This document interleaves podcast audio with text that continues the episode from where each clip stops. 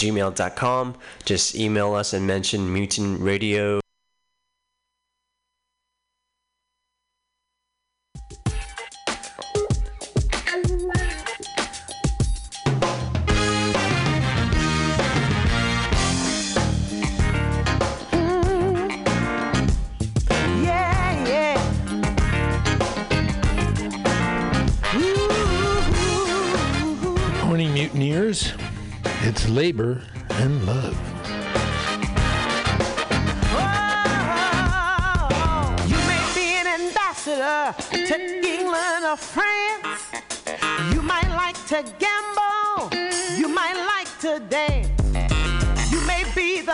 heavyweight champion of the world.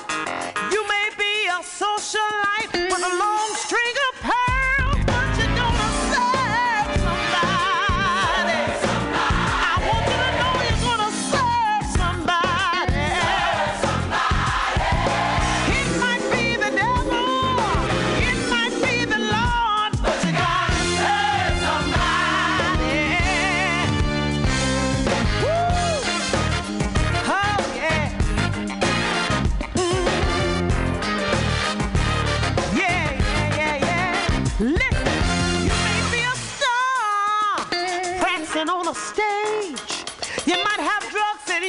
a man or women in a cage.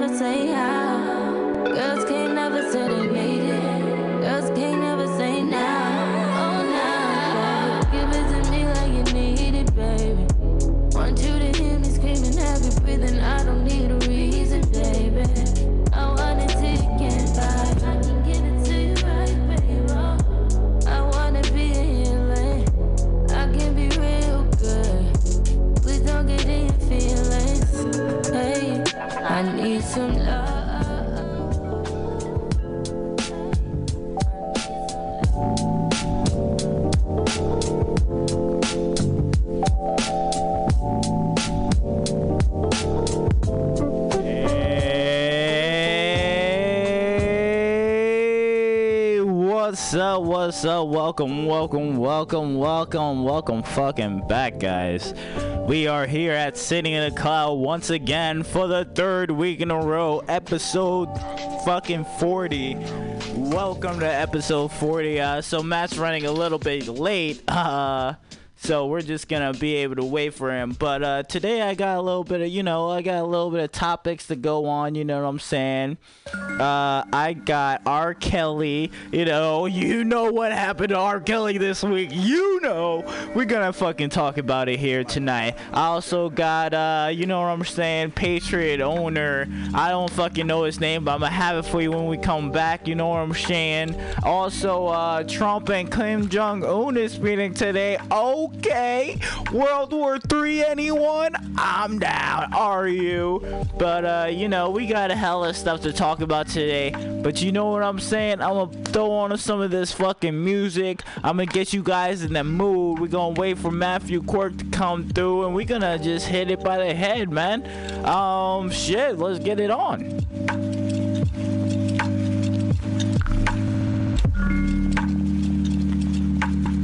really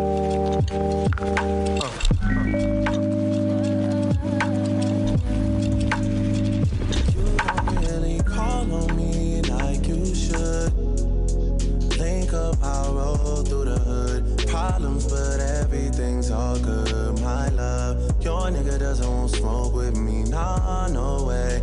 Trust me, it's all okay. Trust me, it's all. You just need some. Someone that's calm and patient. Submission, domination. Arch back, deep stroke, white wine, we smoke, that's my best combination. You just need some. Dig with no complications. You just need some. Just need some. Late night attention, unconditioned. All that you're missing, my babe fucked up. Shouldn't even have to justify. I get it, I'm on your side. Guys get their way all the time. Besides, pleasure not meant for one side. You should just do what's best for your mind. How about I just take my time? You call up my line, I fall up inside you. Girls need love too, I know. Girls need love too. Yeah. Girls need love. Let me tell you something. Girls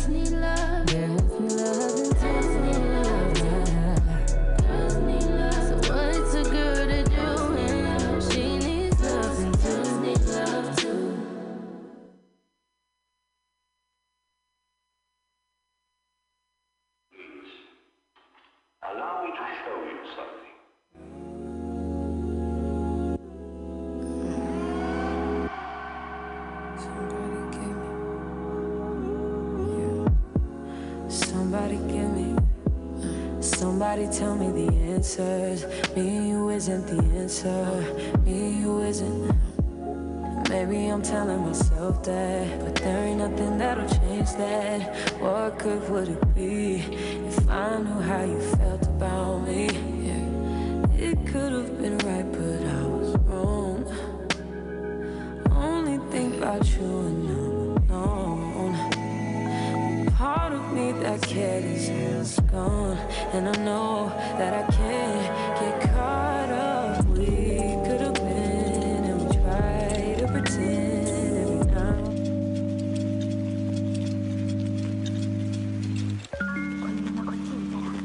Hey guys, we are fucking back like we never left, like we always started, you know.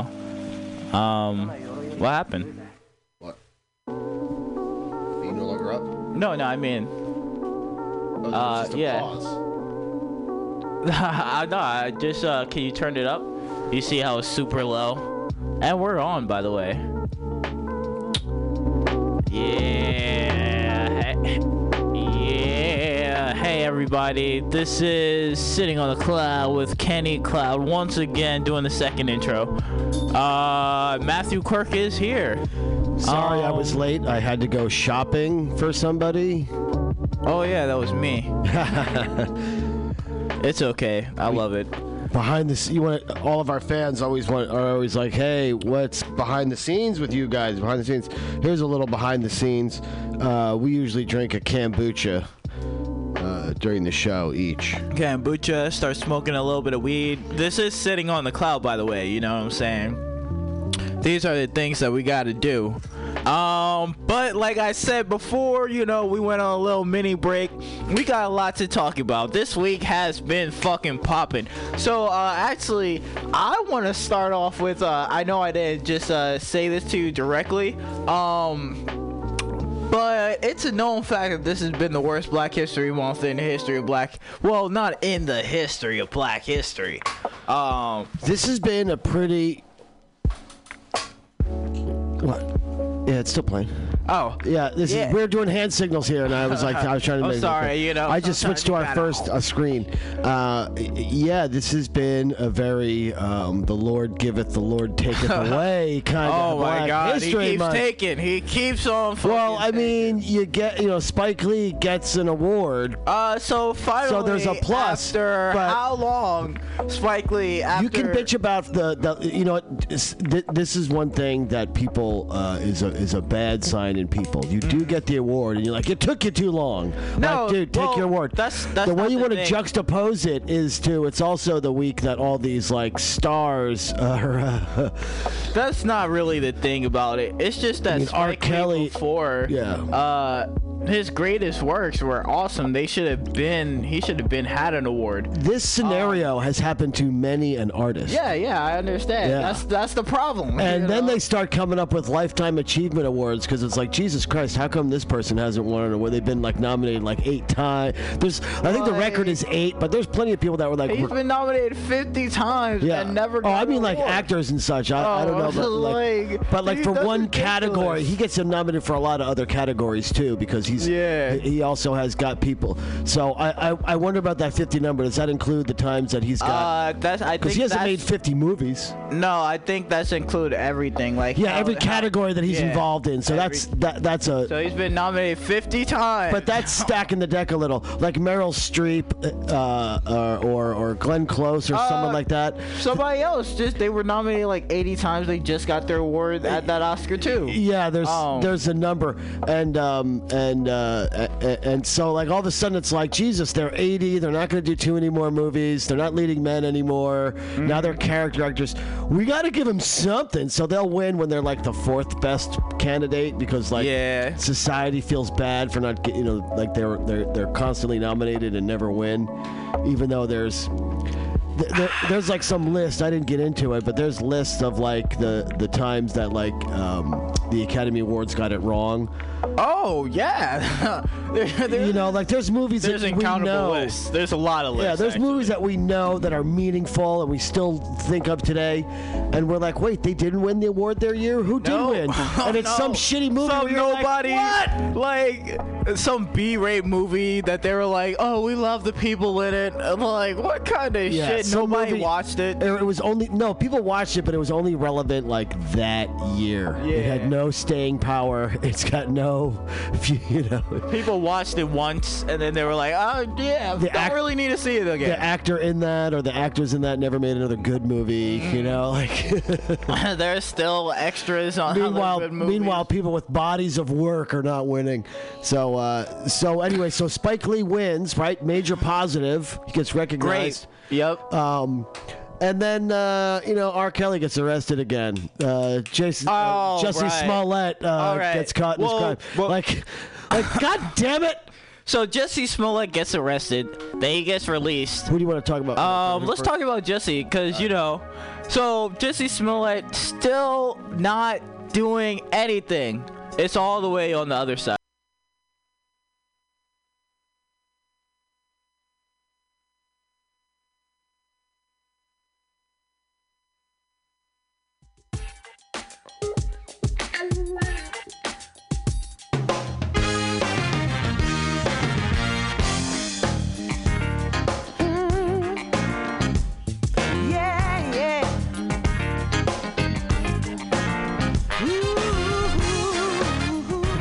mutineers, it's labor and love.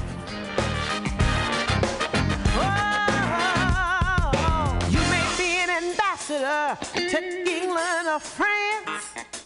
You might like to gamble, you might like to dance. You may be the heavyweight champion of the world. You may be a socialite with a long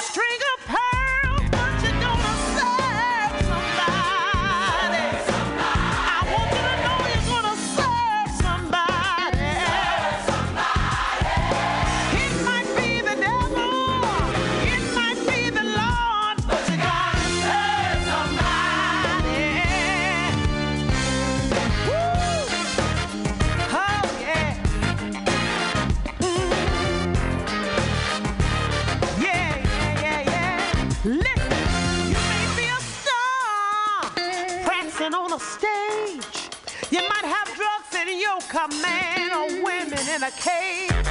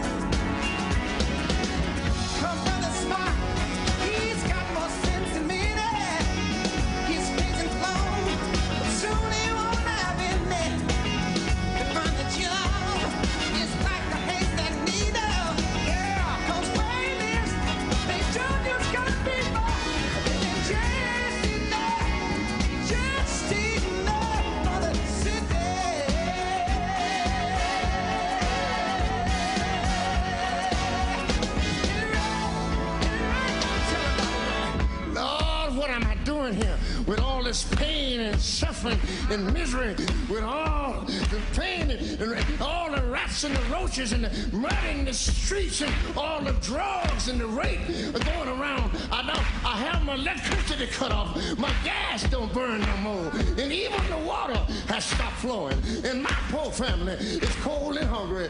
Ah, Lord, why hast thou forsaken me?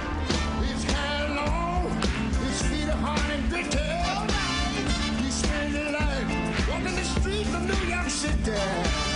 He's almost dead from breathing air pollution. He tried to vote, but to him there's no solution.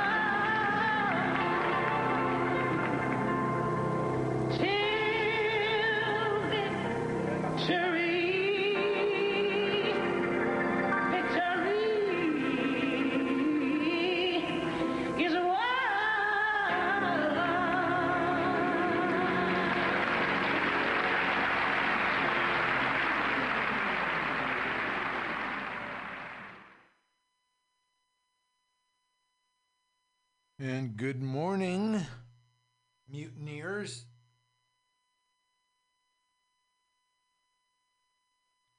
Welcome to the Labor and Love Show on a Saturday morning. Working the day shift with you, at least the morning shift, huh? And it is Black History Month. Um, like I say, it's kind of the sashimi approach to history. We slice. We got uh, black history here. We got women's history here. We got white history here, which passes as universal history. Why can't we just have history and recognize one another's history? We started out the well, that last one, of course, was Aretha Franklin. Great Aretha Franklin, dearly departed, with uh, what's called the Black National Anthem. Lift Every Voice and Sing by James Weldon Johnson. A little more on that in a minute. And before that, we had Ray Charles and Stevie Wonder collaborating on Stevie's song Living for the City, where Ray Charles breaks in the middle with his. Uh, with his commentary, how did I get here with all these rats and rapes and drugs and uh, uh, encompassing the experience of African Americans living in the city. And before that, Beverly Crawford with her rendition of what has become kind of the national anthem of this show. You're going to have to serve somebody by Bob Dylan. And yes, you will have to serve somebody. Will it be capital? Will it be labor? Will it be God? Will it be the devil? Will it be the workers in your community? People who are like you, more like you than unlike you? Will it be the corporate interests? You're going to have to serve somebody.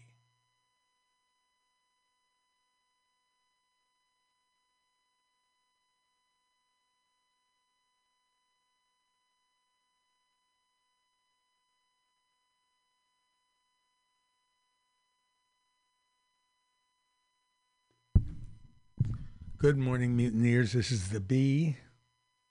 Got in a little late, so uh, I treated you to. Um, well, that last one was a version of the Black National Anthem Lift Every Voice and Sing. Um, unfortunately,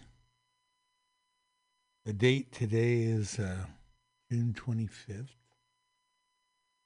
And the unfortunate part about that is that yesterday the Supreme Court, the highest court in the land, took away rights from more than half the people in this country in one fell swoop.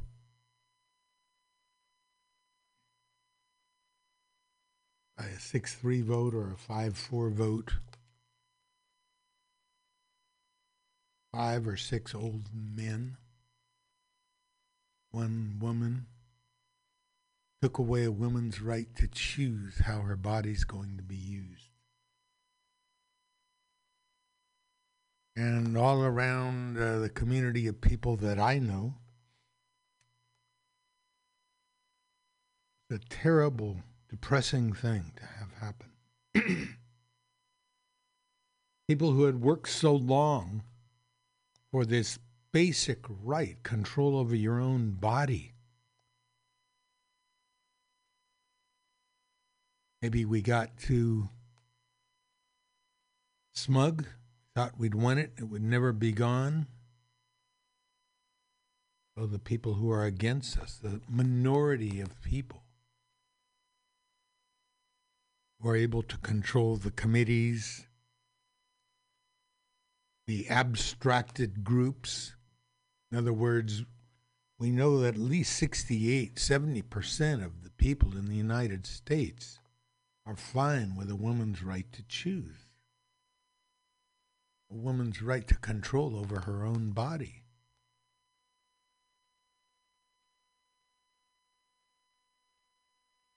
Poll after poll has shown that. But so the Republicans are the uh, anti women people,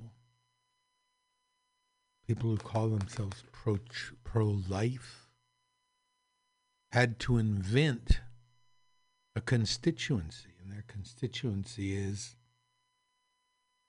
a fetus.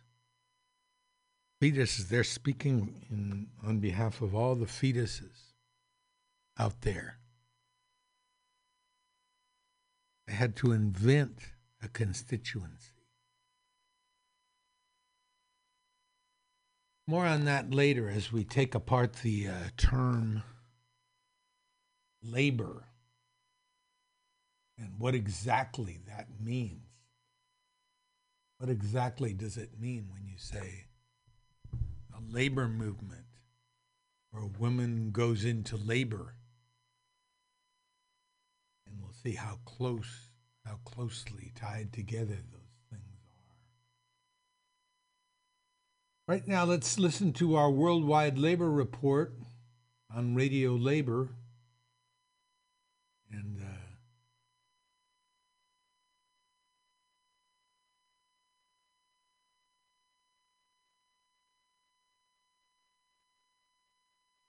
more on our sad, sad day. Radiolabor.net. By the way, this is the B, and you're listening to Labor and Love Radio, a truncated version. I was a little late getting started this morning. And let's see what's going on here.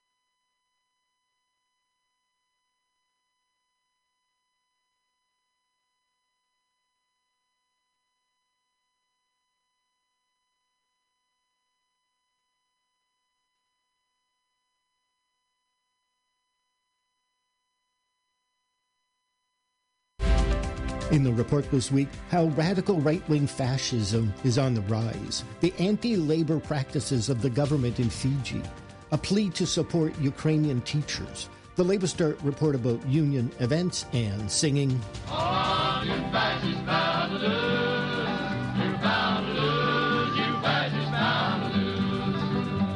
This is Radio Labor.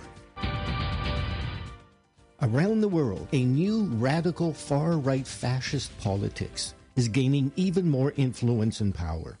How this came to be was addressed by the General Secretary of the European Trade Union Confederation, Luca Visentini, in a recent interview.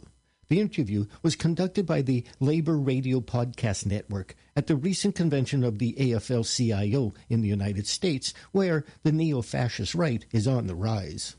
Well, I think the, the far right had a sort of genetic transformation in the sense that, as I said at that time, I mean, the right wing existed ever, I mean, uh, and uh, uh, the problem is that the traditional right wing parties and conservative forces they were the ones that implemented the neoliberal economic model uh, at global level uh, and in all our continents.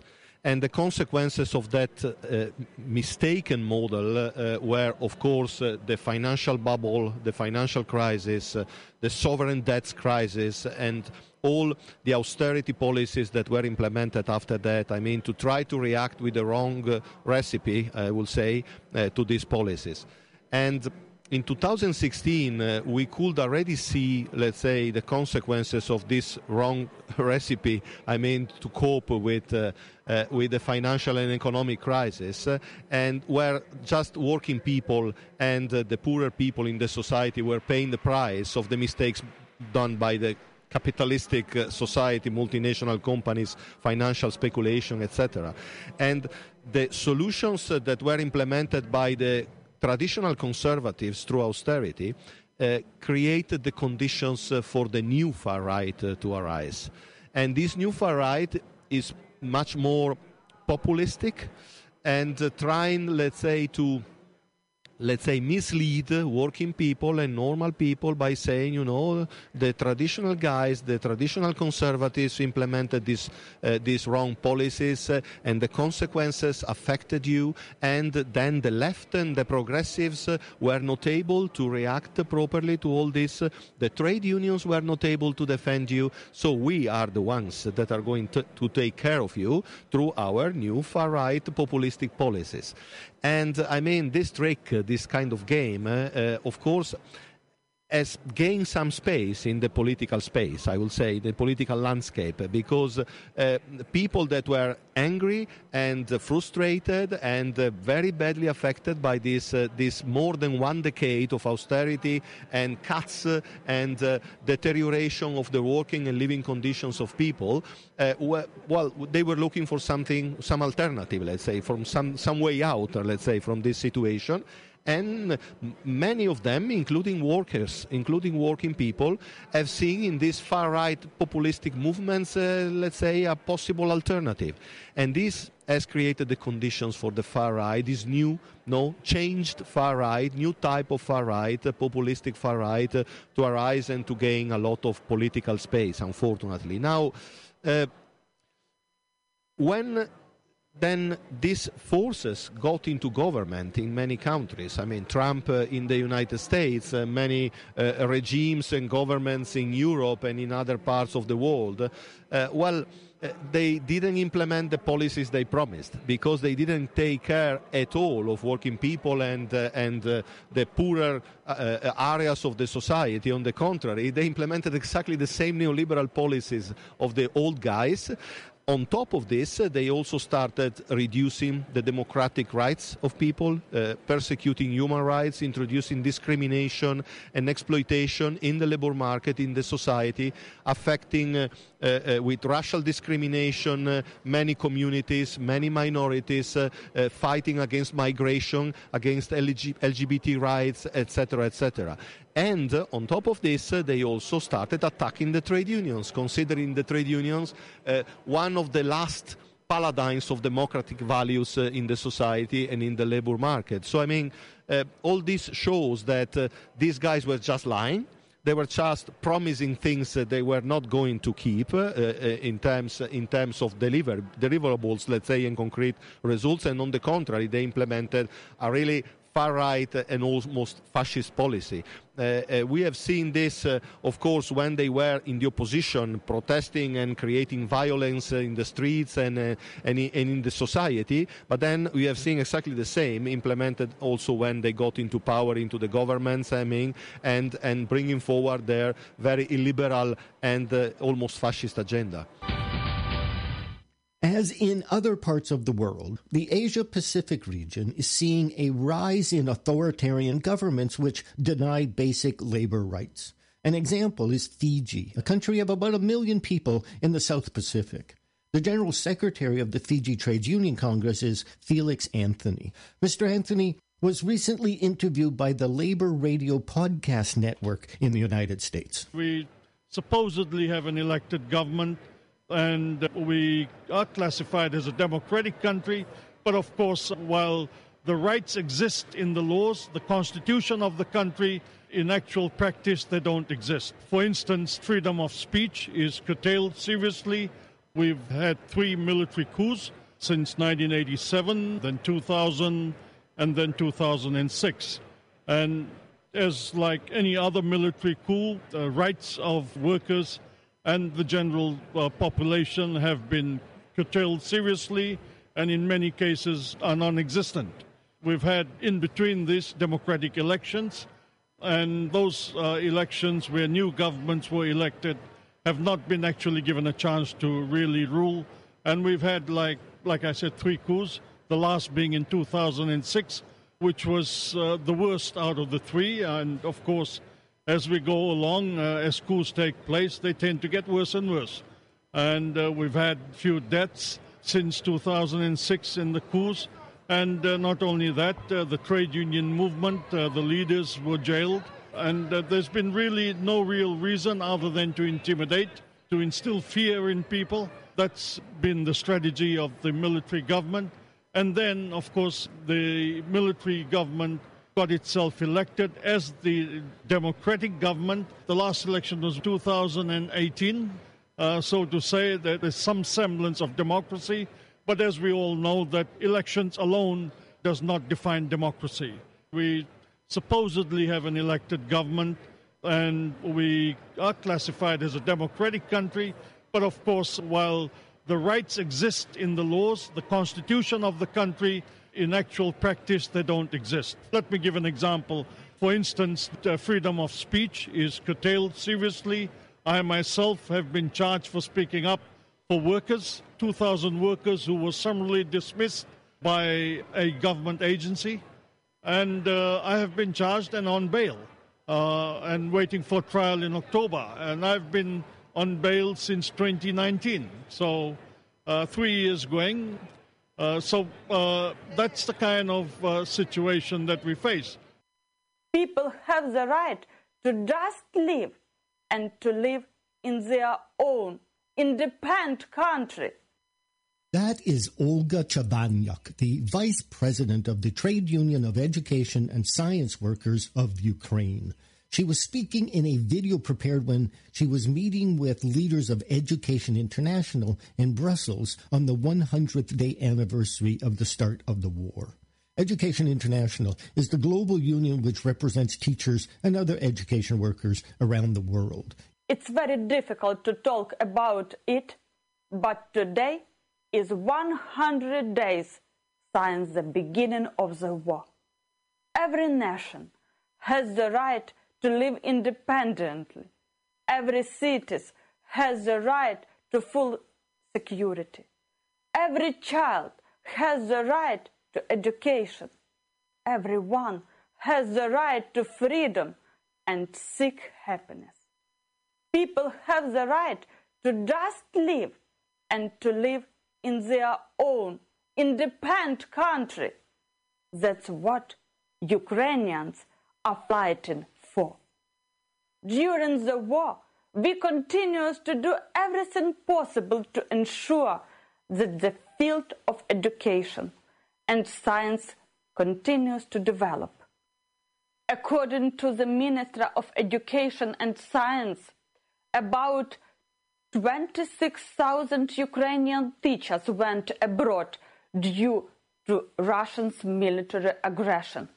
But 340,000 teachers remain in Ukraine. The ones that flee from the bloody war do so with only one bag in their hands and little money with them.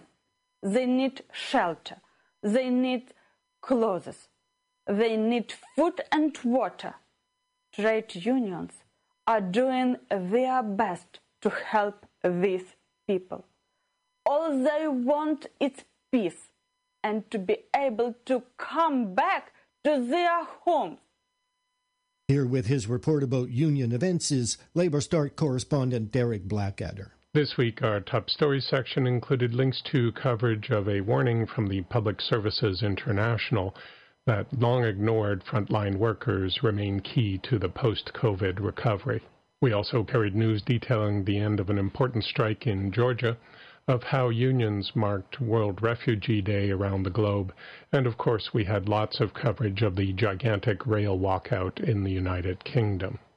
For our Working Women page, our volunteers brought us coverage of a hard hitting report on the sexual harassment experienced by women working in Australia's mining industry.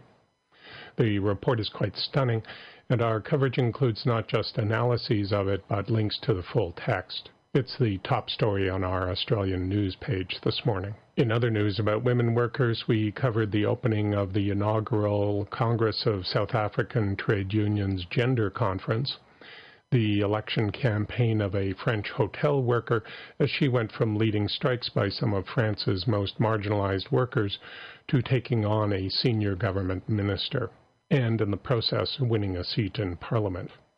And we celebrated the news that 50 countries are now on track to ratify ILO Convention 190, respecting protections from harassment of all kinds at work. A small sample of the stories appearing on our health and safety page in Newswire this week includes a union's reaction to the spike in the number of South African farm workers being injured in truck accidents, a union initiative to improve mental health amongst Australian truckies, and the attacks endured by election workers in the United States of America after the last presidential election there. Our current photo of the week comes to us from Argentina, where inflation is approaching an annual rate of 30%. It shows one of dozens of protests across that country last week as retired teachers pushed for pension increases to match the rise in the cost of living. Now, here is the American folk singer Woody Guthrie with All You Fascists Are Bound to Lose. Well, I'm going to tell you, fascists, you may be organized. You're bound to lose. You fascists bound to lose.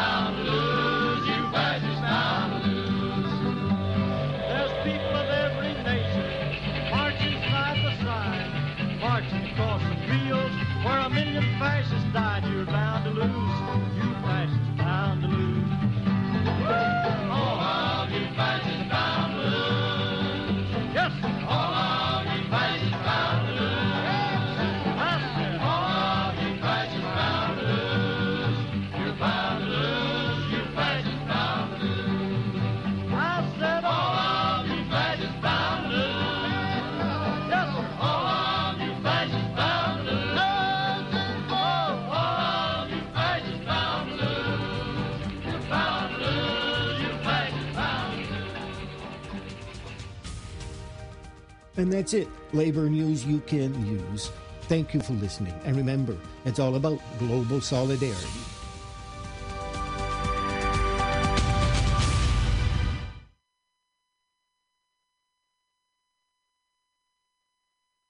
Okay, that was uh, Radio Labor. um, This was a little late for them to respond to the uh, decision by the U.S. Supreme Court take away a woman's right to choose. Well, let's see. A couple of songs we can play, and then we're going to get on to a history of abortion rights.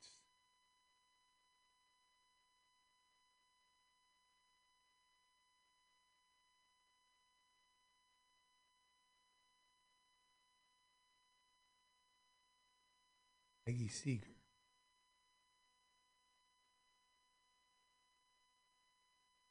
Peggy Seeger, sister of Pete.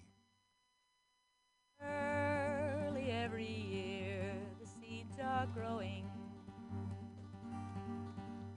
Unseen, unheard, they lie beneath the ground. Would you know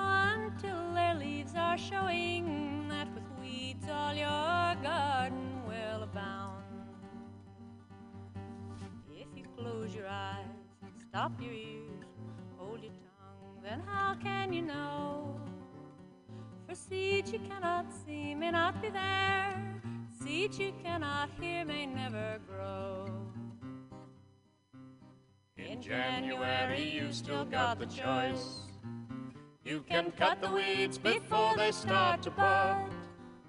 If you leave them to grow high, they'll silence your voice, and in December you may pay with your blood. So close your eyes, stop your ears, close your mouth, take it slow. Let others take the lead and you bring up the rear, and later you can say you didn't know. Every day another vulture takes flight.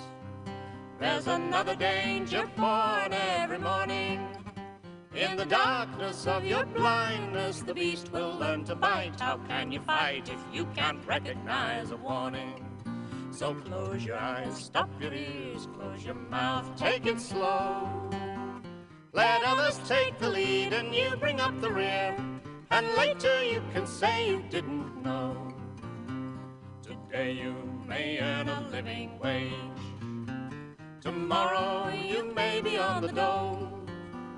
Though there's millions going hungry, you needn't disengage, for it's them, not you, that's fallen in the hole. So close your eyes, stop your ears, close your mouth, take it slow. Let others take the lead and you bring up the rear, and later you can say you didn't know. Today the soldiers took away one. Tomorrow they may take away two. One April they took away Greece, but surely they will never take you. So close your eyes, stop your ears, close your mouth, take it slow. Let others take the lead and you bring up the rear, and later you can say you didn't know. It's alright for you if you run with the pack. It's alright if you agree with all they do. If fascism is slowly climbing back, it's not here yet, so what's it got to do with you? So close your eyes, stop your ears, close your mouth, take it slow. Let others take the lead and you bring up the rear, and later you can say you didn't know. The weeds are all around us and they're growing. It will soon be too late for the night. If you leave them on the wind that around the world is blowing, you may pay for your silence with your life. So close your eyes, stop your ears, close your mouth, and never dare. And if it happens here, they'll never come for you, because they'll know you really didn't care.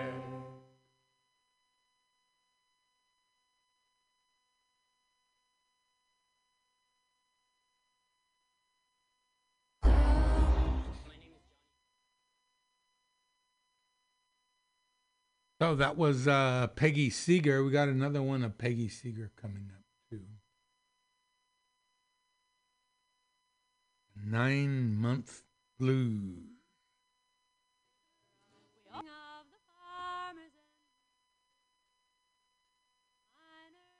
as well.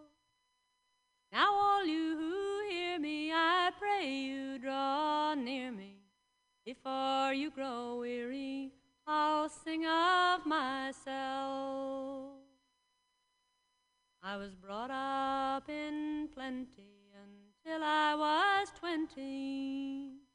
A joy to myself as but children can be.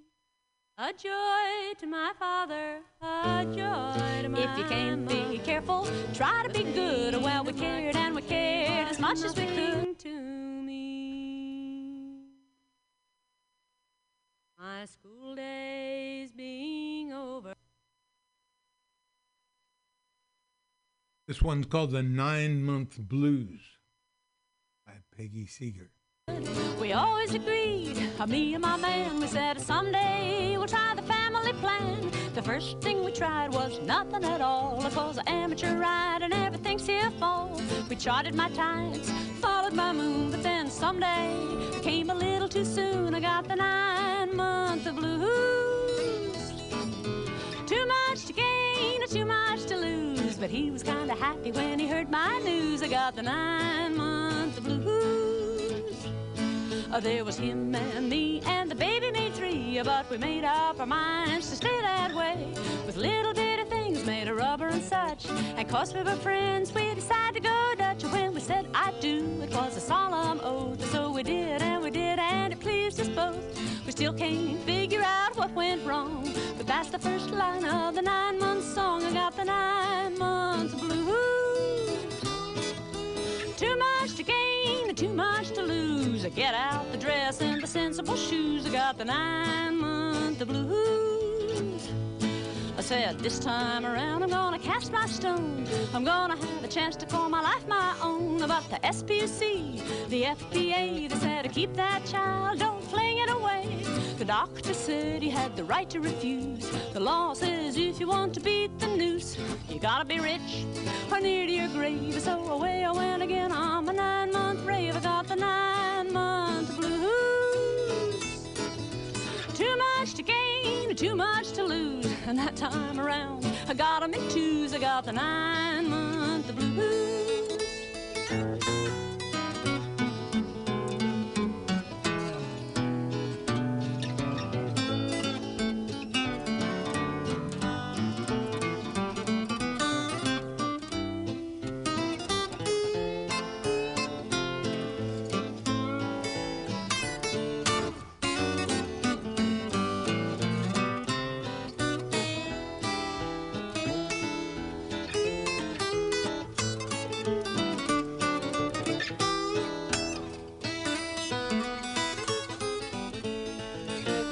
Thing we tried was the capital P.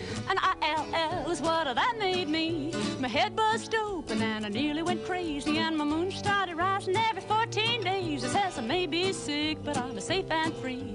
We started making honey like a couple of bees. But one May morning, I must have forgot. Dropped me right back into the nine month slot. I got the nine months blues. Too much to and too to lose. I want my old man be happy when he hears my news. I got the nine month blues. I got kids everywhere, two, three, four, five. I just can't swim without taking the dive. I went for advice. They says to me, they said the next thing to try is the IUD. But the small print allows that the loopity loop has a margin of error. Then you're in the soup. But kid'll be normal, so don't you fret.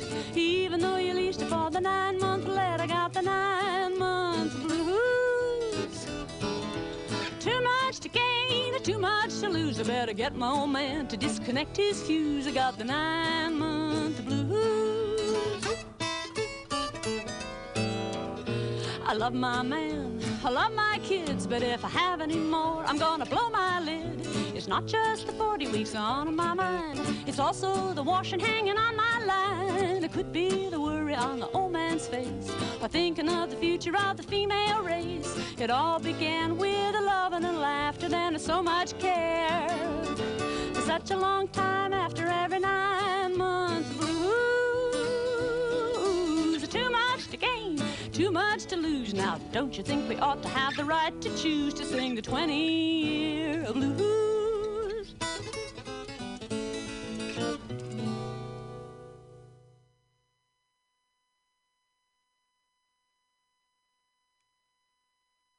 Okay, that was uh, Peggy Seeger. I want to get uh, Hazel Dickens, another favorite of this this program. From West Virginia.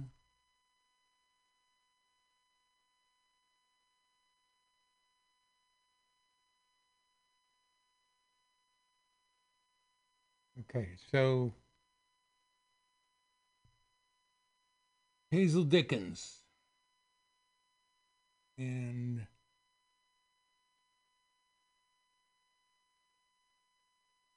the idea of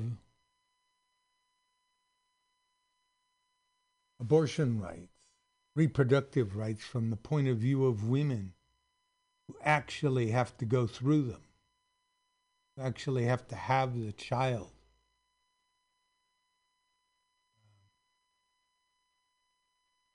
Hazel Dickens, Virginia, West Virginia.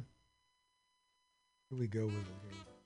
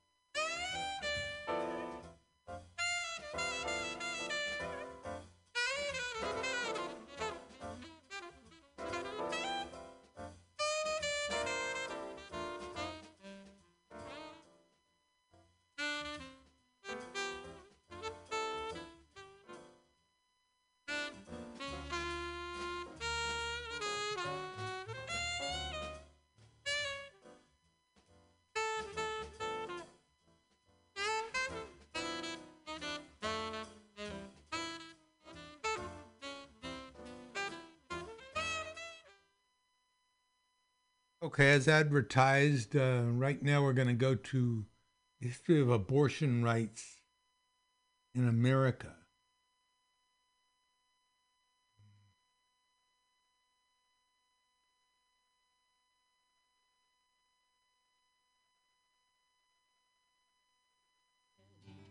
A wife remains at home all day, never a word Connecticut of was the first earning state to pay. make abortion Kids a and criminal housework offense by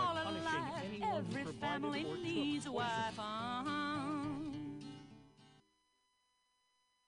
Anti abortion rights activist Dr. Horatio Storer is considered responsible for more states criminalizing abortion in the 1800s. By the 1900s, abortion was illegal in every state, but laws varied state by state.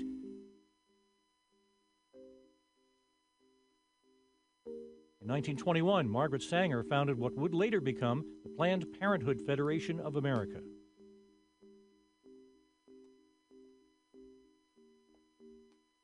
In the 60s, the equal rights movement included a push to demand more rights for women.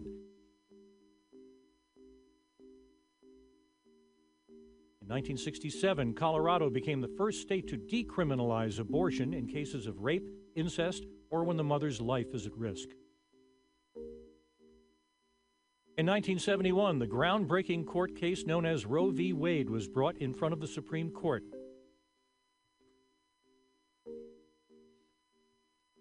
In 1973, the Supreme Court ruled in favor of Roe and abortion was legalized throughout the United States. In 1994, President Bill Clinton signed the Freedom of Access to Clinics Act.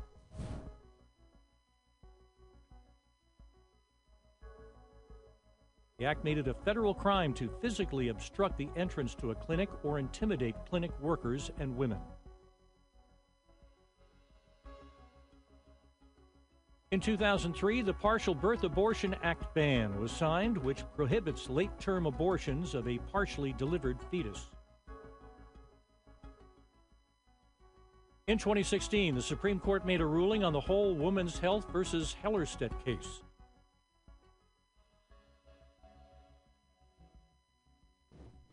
Final decision ruled that Texas couldn't place restrictions on abortion services that create an undue burden for women.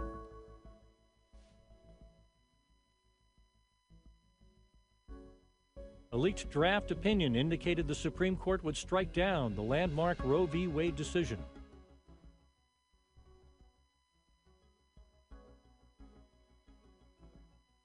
The Supreme Court overturned Roe v. Wade and left abortion decisions up to states and no longer a constitutional right. Hi, everyone. George Stephanopoulos here. Thanks for checking out the ABC News YouTube channel. So that was a brief uh, brief summary of abortion laws in America.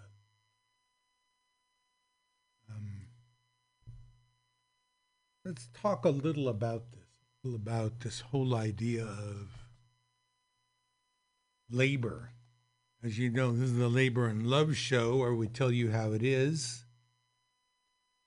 etc., etc. If one person gets a dollar they didn't work for, someone else worked for a dollar they didn't get. Does that mean money that you get through investments? Yes, it does. You put up your money, and someone's labor grows your money for you, and you collect the advantages of it. One person gets a dollar they didn't work for, someone else worked for a dollar they didn't get.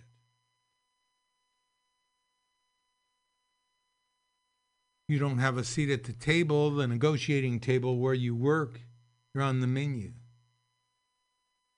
And that's what we don't have. We don't have a seat at the negotiating table when the Supreme Court sits down. We might say there are two or three justices who present a worker's point of view, a working woman's point of view.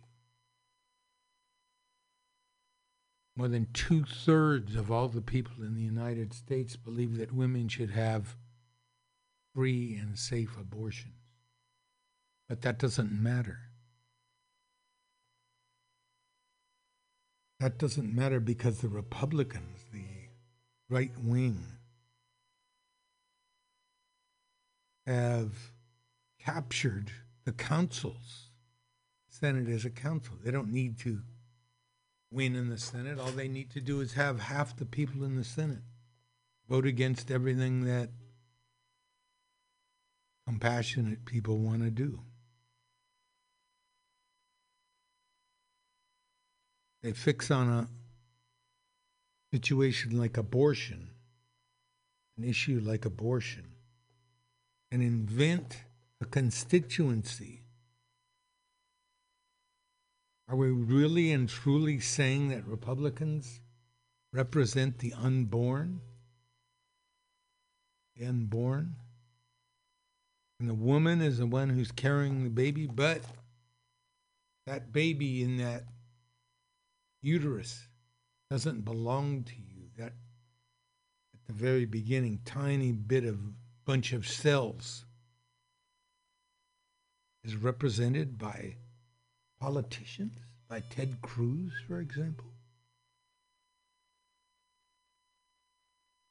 At any rate, we talk about the word labor. Never let anyone into your heart who is not a friend of labor. And labor to us most of the time means, you know, working people and their movements and the things they do all day to subsist. But there's another meaning of the word labor, and it's funny how they seem to be different and separated, but they're actually the same. Labor. Having a child is labor, it's work. You've got to take care of yourself. You've got to keep calm. You've got to make sure the world around you is a calm and nourishing place.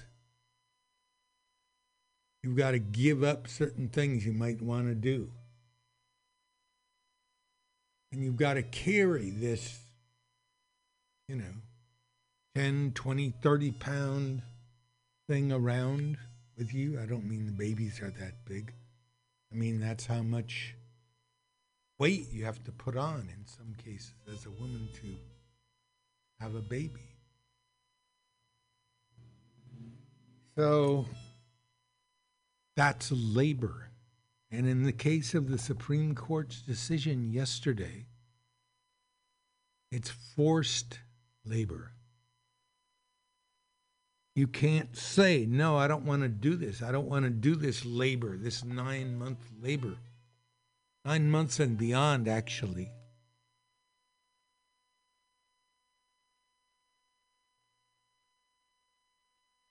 As Peggy Seeger said in the song we played, it's 20 years. It's all that time raising the child. And it's on you. Okay? If you've got a, a spouse who's helpful or a partner who's helpful, good. Lucky you. What if you don't? So, this is labor, and it's forced labor. It's forced motherhood. It's putting the rights of what is at best an imaginary person ahead of a woman who's here, who's working, living, breathing.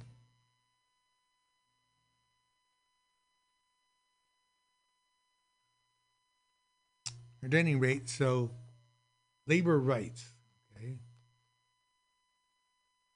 You don't have the right to your own body. Let's see if we can find. Uh,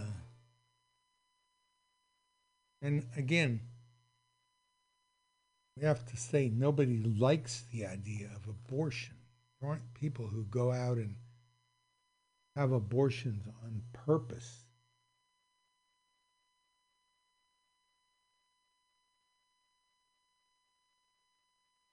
But whose choice is it? Is it the choice of the woman who's putting her body at risk by going through this nine months labor and beyond? Or is it the right of uh, six people in a closed room in Washington? That's the funny part and the painful part of all this is that your life as a woman, and let's be true about this too, this is going to affect a lot of men.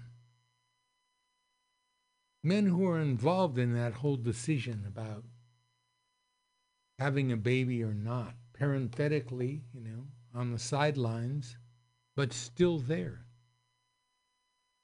If I'm 16 years old and I my girlfriend gets pregnant, do I want to go through that? Well, maybe now you're forced to.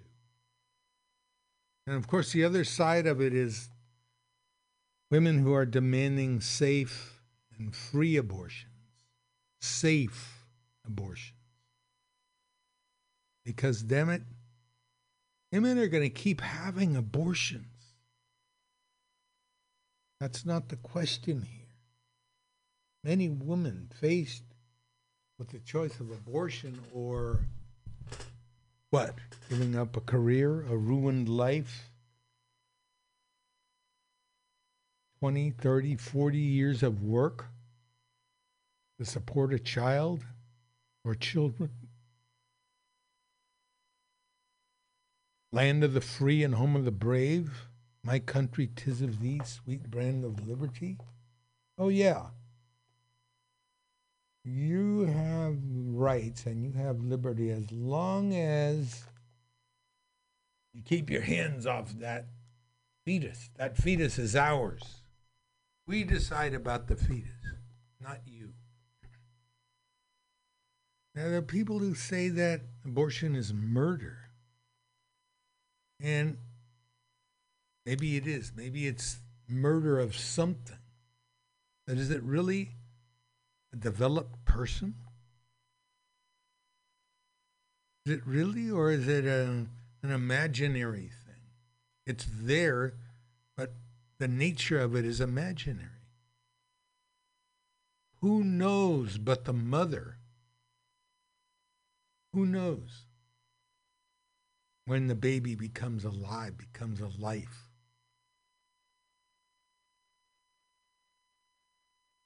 The mother knows. Yes, the mother knows. Anyway, um, end of outburst. Remember, though, remember about, you know, when you start talking about abortion rights, who speaks for the mother? Who speaks for the person who's already here, already developed?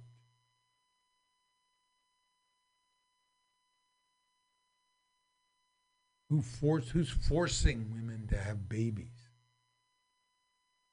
And again, the point is well taken. A lot of pro-choice people make the point that once the baby's born, the anti-choice people often just forget about the kid. Okay, you're out of the womb now. Uh, your mother and father are broke. You don't have a place, safe place to live.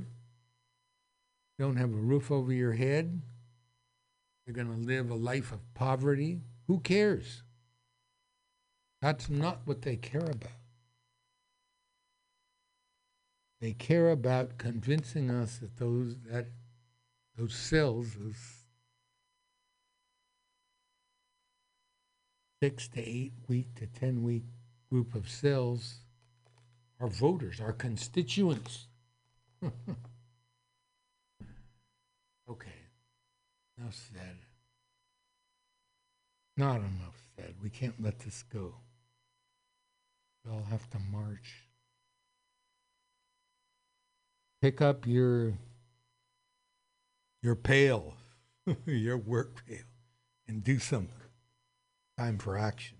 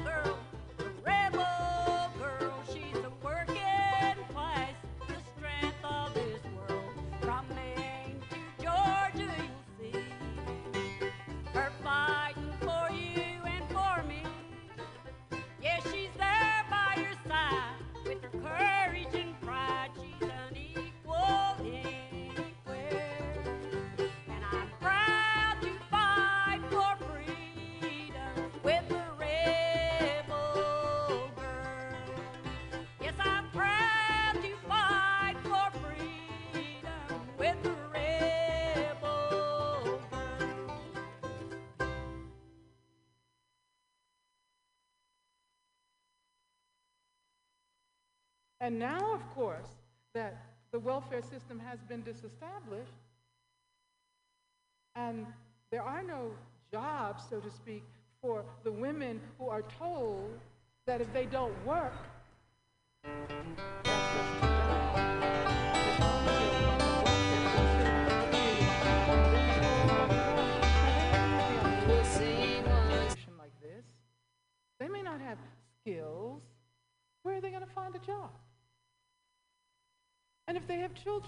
how are they going to pay for child care in order to guarantee the conditions which will allow them to work? So, what's going to happen with so many of these women? Many of them are going to have to look for alternative modes of survival since they can no longer depend on welfare. And they're going to be lured into the drug economy, the economy and sexual services, which are two of the sort of major alternative economies available to people who are not allowed to participate in the mainstream economy. And that's going to send them straight into the prison industrial complex. So if things do not change, we will be seeing ever larger numbers of women going into the prison system. One of the things that I've been thinking about a great deal lately is the prison system. Actually, I've been thinking about the prison system for a long, long time. I ended up in jail because of the work that I was doing around uh, the prison system in California back in the late 60s uh, when we were very um, um, angry that such vast numbers of people, people like George Jackson, who uh, was a brilliant uh, thinker,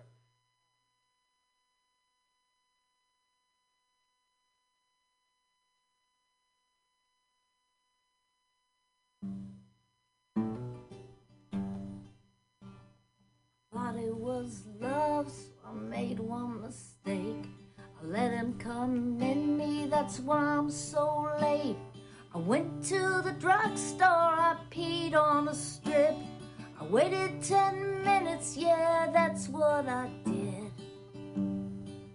Ten minutes later, I got a plus sign, and you know what that means. Jesus Christ, I'm just 17. There's no plan A, there's no plan B. Unless you know you got the do re mi. You better not Texas. Whatever you do, you better not the Lone Star State. They just love to fuck you. So I went to the clinic and I thought they would help. They just gave me a Bible instead. A real doctor or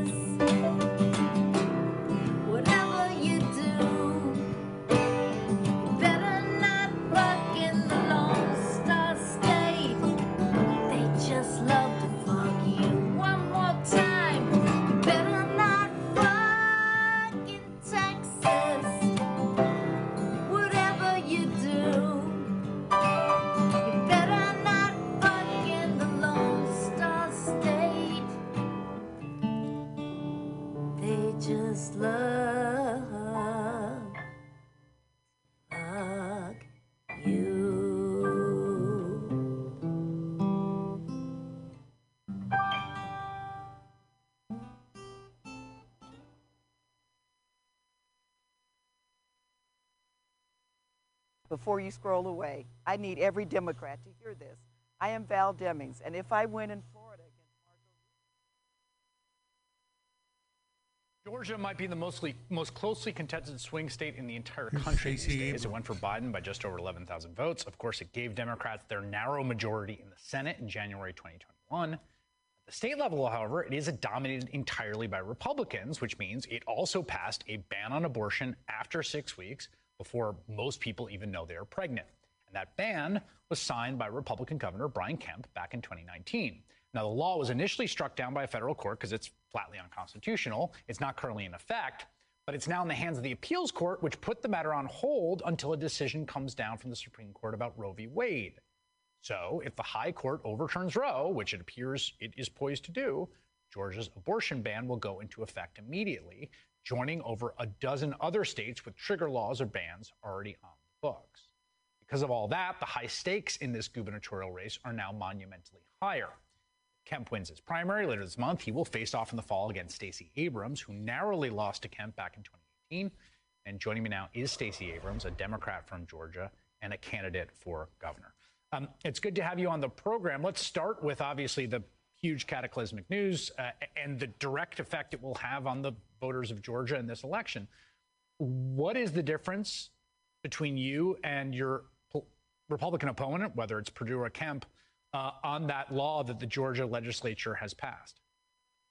Georgia in 2019, as you pointed out, passed a forced pregnancy bill, a ban on all abortions after six weeks with very limited exceptions. And what that ban reveals is their intention going forward. If they are willing to limit it at six weeks now, if they see trigger laws that allow for unilateral ban, I have no doubt they will try to pursue that. And so it is critical that we not only elect me as the next governor of Georgia, but that we use this opportunity to elect a state house and a state senate that will let us roll back these egregious laws. Regardless of what happens with this decision, the leaked opinion or not, we know what the intention is. Brian Kemp has been unequivocal about his position, as has David Perdue. And our responsibility is to do what we can to protect a woman's right to choose, to protect the ability to make choices about our dignity, our welfare, and our health. And this is the moment to get that work done. Just to be clear, I mean, what I hear from you is you obviously you oppose that legislation and you would seek to repeal it uh, were it to become law under under a, a, a decision striking down Roe. Absolutely. During my tenure in the legislature, I helped defeat HB 1155, which was a bill that attempted to use eugenics as a justification for di- uh, disallowing abortion. I fought against the 20 week ban and helped keep it tied up in court for, tw- for six years. Unfortunately, after I left the legislature, Brian Kemp, beco- upon becoming governor, passed this terrible six week ban. But I'm unequivocal. I believe in the right to an abortion. And this is something I came to over many years. I grew up in the deep south in a religious community where the question of abortion was almost unequivocally no. But it took my exposure to a broader set of conversations, including to a friend, a dear friend in Mississippi who had to make a tough choice without the support she needed, without support from me, for me to start to think about what does that mean? I think Rebecca pointed it out earlier, Rebecca Traister, that you may not choose abortion for yourself, but almost the majority of Americans believe that you should have the right to make that decision. This is not a conversation for politicians. This is a conversation between a doctor and a pregnant person, pregnant woman, to have the conversation with her doctor and her family about what makes sense. I have, I, I don't even say I evolved. I, I call myself a converted. Hmm. I and I come to this with the zeal of the converted because I understand the concerns that people have. But Martin Luther King Jr. once said that he cannot segregate his moral concerns. You cannot believe that it is okay to steal the ability of women to have bodily autonomy and say that you believe in human and civil rights. I cannot do that. And as governor, I will not do that.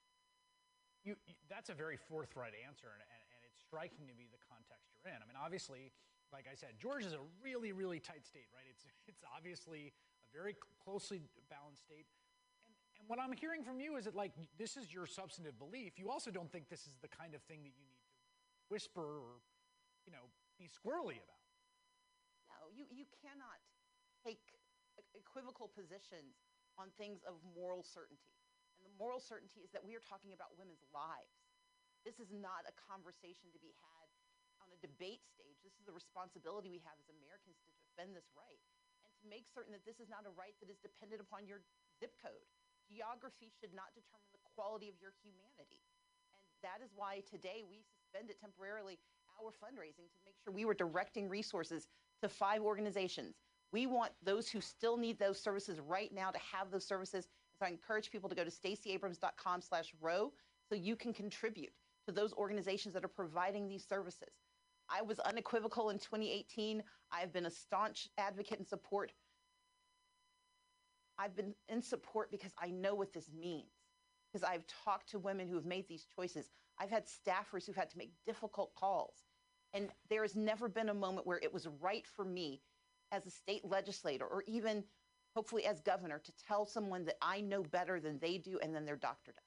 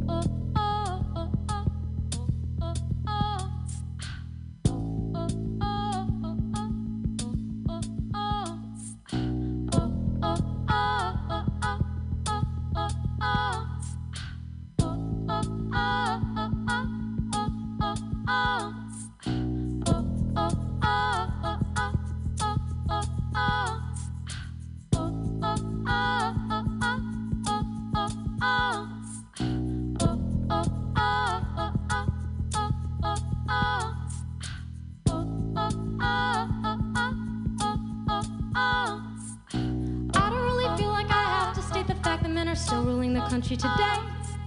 And I don't really feel like they have the right to take more than they already have from us away. This ain't about that. Or has it really been all along? No, this ain't about that. If you wanna focus on right and wrong, shouldn't schools have better sexual education or contraception information for once? Only 24 states require sex ed, so more than half of US teens need a condom. The problem's abortion. Focus on what's going on, it isn't abortion. If you wanna focus on right and wrong, this is my body, this is my choice. A painful decision, but you aren't gonna steal my voice. It isn't just morals, and it's not black and white. We will govern our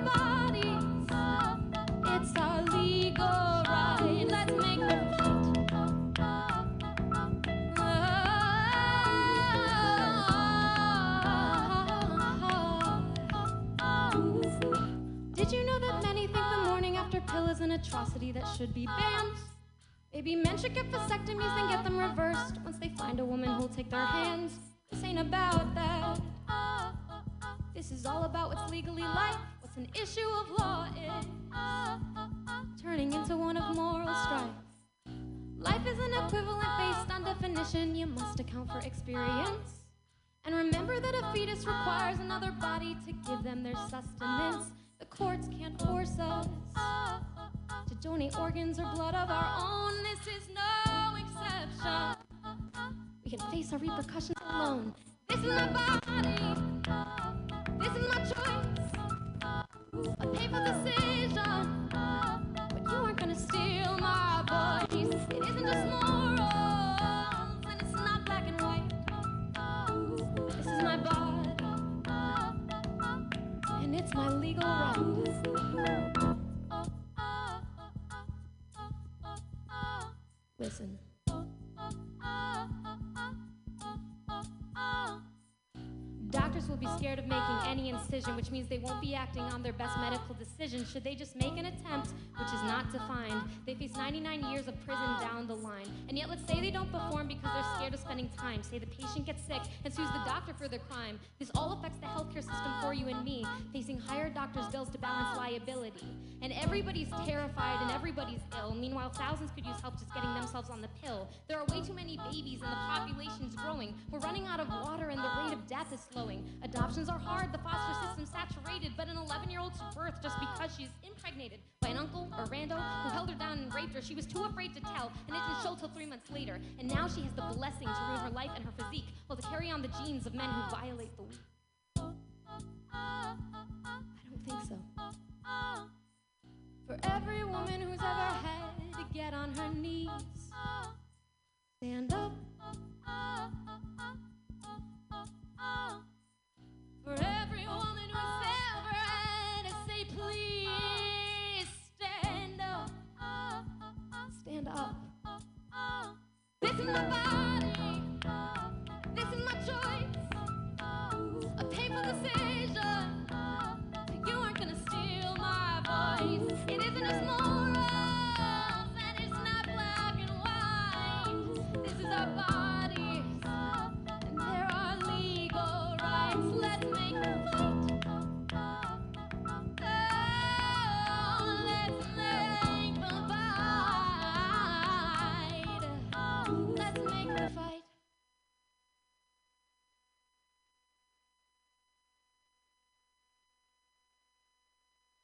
Joy there with her uh, her pro-choice anthem, "The Right." And as we bring the uh, show to an end, getting ready to hand it off to Flat Black Plastic. Remember, if one person gets a dollar they didn't work for, someone else worked for a dollar they didn't get. You don't have a seat at the table, the negotiating table, that is. You're on the menu. Yesterday, women were on the menu. Never, but never let anyone into your heart who is not a friend of labor. And remember, today we talked about the other kind of labor the enforced labor of forcing a woman to have a baby, carry a baby to term, and do all the work and whatever it takes afterward to support that child into its teen years and beyond. If that's not enforced labor, I don't know what is. Anyway, this is the B. That was Evie Joy called The Right. Let's find um, Peggy Seeger again. Go out with her. Before that, we had uh, Stacey Abrams talking about how she converted from being anti abortion to being a pro abortion activist in her state of Georgia. Um, wanted to name that one Better Not Fucking Texas by Jill Sobule. Earlier today,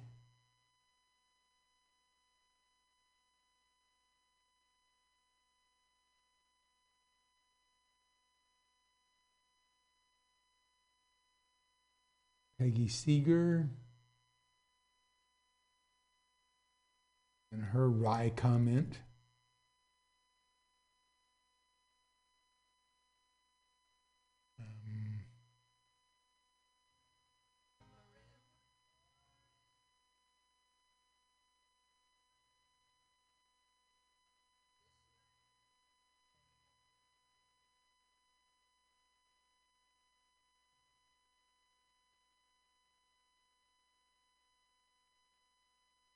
Here we go.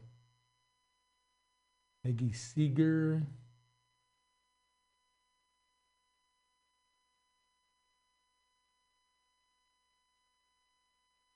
With nine months.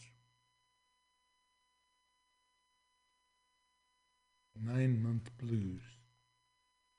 So why doesn't every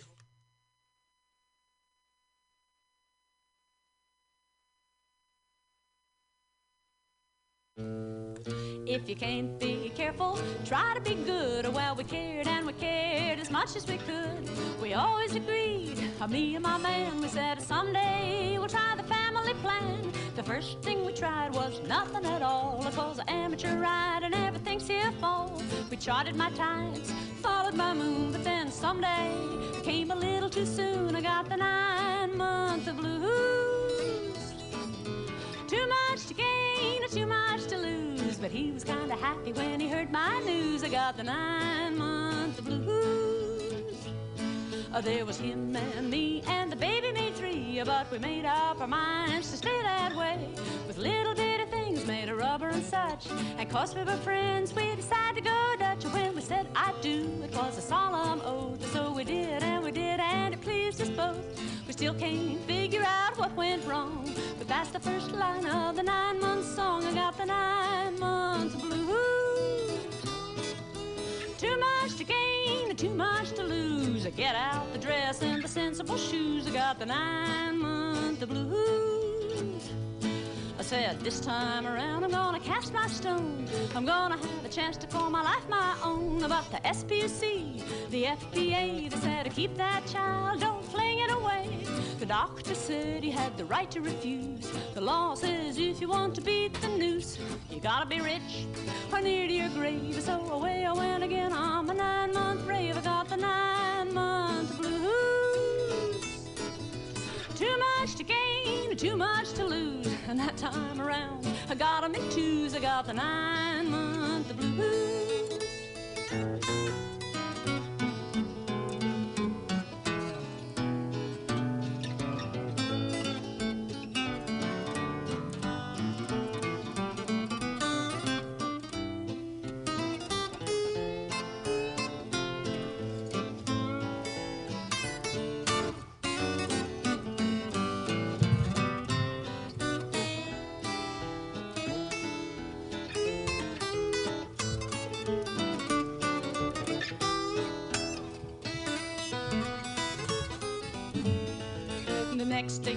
Tried was the capital P. And ILL is what that made me. My head buzzed open and I nearly went crazy. And my moon started rising every 14 days. It says I may be sick, but I'm safe and free. We started making honey like a couple of bees. But one May morning, I must have forgot. Dropped me right back into the nine month slot. I got the nine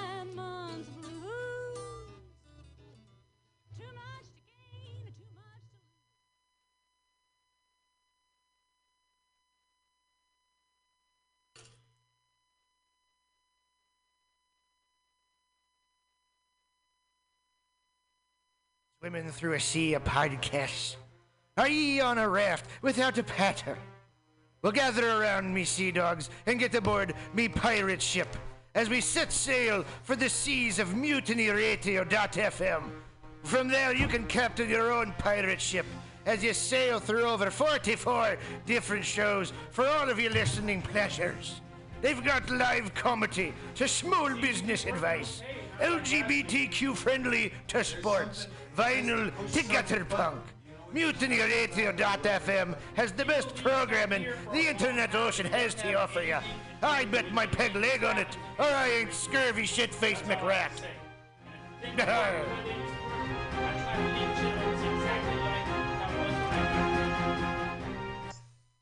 International banking, diplomatic cables, nuclear missile launch codes all rely on unbreakable encryption. What if these codes were no longer secure? That nightmare scenario seems to be a reality. A shadowy underworld syndicate is auctioning off access to the world's encrypted secrets. The only plausible explanation for this ability? Someone has achieved the holy grail of code breaking quantum computing. Veteran CIA agent John Clooney must track down the perpetrators and retrieve this technology for the U.S. government. And it's personal, as the Enigma brokers have already cost the lives of his fellow agents, perhaps including his partner. John Wessex, The Enigma Brokers, is the first book of the John Clooney thrillers. Get it on Amazon. has to do with current events. It's about Billy Bob, you ever want to be funny? problems Well, my dogs think I'm funny, Daryl. Well, I mean, you ever want to be like in front of an audience, like other than like squirrels, dogs, and dead pests? Well, shit. From time to time, I've given it a thought or two.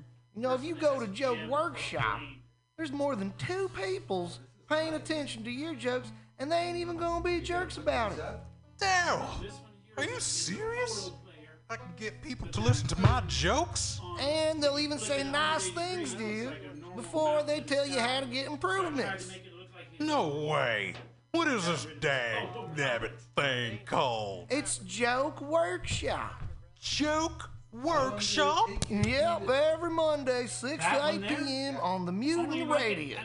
So you're saying I could tell my jokes every Monday from 6 to 8? That's what I'm saying. it's the Joke Workshop Mondays, 6 to 8 p.m. at the Mutiny Radio. See that big red ring? How it's other? That's from a Target bag. Four ninety nine. And then I had to paint the Target the white black so. I was just leaving the theater. Convertible 1969 gold Cadillac with the white interior. I drove it up here. And I started to do some thinking. Around in it on the freeway and I'm having a really, really good time. Flat black classic. Smoking big spliffs and cruising Saturday noon to Cadillac two. on the freeway. It's good I am a feeling, total I'll tell you. fan of Laurie Stone's voice is absolutely right. I am petty, rebellious, and adolescent. And I will cut the Hello, Blake. Henry. Yeah, Charlie here. Yeah. I have a report here, Henry, from your um, from your chief nurse, Major O'Houlihan. She makes some accusations, Henry. I, I find pretty hard to believe. Uh, the dude minds, man. I'll bring it back. I would say bring the art book first. Has John Clooney's friend and ally atlas, become a dangerous say, enemy? "No, Private investigator Anton paper," Gruber has been won't have to print the CIA agent John Clooney's trusted this. Clooney may have I'm a huge questioned Gruber's taste in cuisine, but never his that's the only loyalty the until Gruber double crossed out on a him. Escaping with his life, Clooney is sidelined while his superior attempts to discover how Gruber was most widely available compromised. The investigation delves into Gruber's astonishing past, from his unpleasant Oh, days as an East was up the German border guard to life as a narcotics agent, from his time in the tango clubs of Buenos Aires to a trip up the Amazon in search of Nazi gold. John Wessex' The Prague Deception is the third book of the John Clooney thrillers. Get it on Amazon. Hey, Mutineers Stolowitz here. Have you ever listened to Labor and Love on Saturday mornings, 10 to noon with Bill Morgan? It's a really excellent show, one of my favorites here at the station. And it's all about service. It might be the devil, it might be the Lord, but we got to serve somebody. And Bill understands the virtue of service as a heart and soul labor movement better than a lot of people I know. And it's one of the reasons I love to listen to him. He breaks down socialism, democracy, protest history, workers' news, and the power of unions. Along with that, he serves up an excellent mix of jazz, Latin, gospel, hip hop, and traditional folk ballads. Great stuff. Check it out. Labor and Love is every Saturday, 10 a.m. to 12 p.m. Serve somebody. Meals on Wheels is dedicated to fostering independent living for San Francisco seniors by providing hot, nutritious meals delivered to their homes. They're committed to fostering independent living for as long as possible. For more information, please call Meals on Wheels at 415 920 1111. This public service announcement is brought to you by your friends at Mutiny Radio in San Francisco.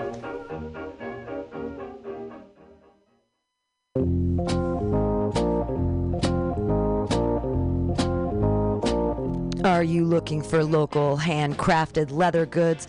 Look no further than Skin on Skins, a local mission a leather working shop. All original pieces handcrafted for you jackets, belts, purses, jewelry, everything made out of leather. You need your bicycle seat fixed? You want it in cool leather? Under can do it. You have a motorcycle that you want to fit out with side bags and cool stuff? Talk to Under. Go to skinonskins.com. That's S K I N O N S K I N S dot com. You just went to Folsom Street Fair and you don't have enough leather? Go see Under. Everything is handcrafted and understated. Fine leather, handcrafted goods for all of your needs. He also does fixes. Maybe you love that jacket. He'll put the zipper back in. Talk to Under at skinonskins.com at 20th and Mission. Check him out at skinonskins.com.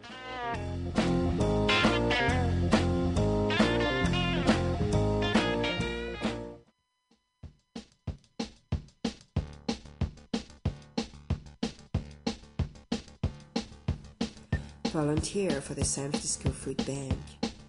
The San Francisco Food Bank relies on volunteers like you to help sort, package, and distribute healthy food to people in need in San Francisco. Each year, over 22,000 people contribute thousands of hours to fighting hunger in our community. This support will enable the SF Food Bank to distribute 43.5 million pounds of food this year, enough for 93,000 meals every day. But they can't do it without volunteers. Visit www.sffoodbank.org slash volunteer. Again, www.sffoodbank.org slash volunteer to find out how you can help.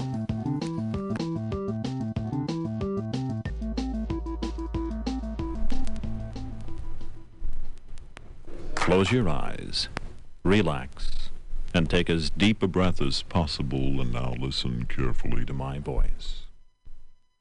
Now imagine and feel that your arms, your legs, and your entire body is getting heavier and heavier and heavier, as though it were made of lead, not wanting to move a muscle. Keep those eyes closed.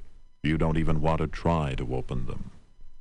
I'm going to count backwards from ten, and as we pass each number, you will feel yourself sinking deeper and deeper and deeper into a deep hypnotic state. Ten. Sinking down and drifting down into this very deep, sound, and relaxing hypnotic state.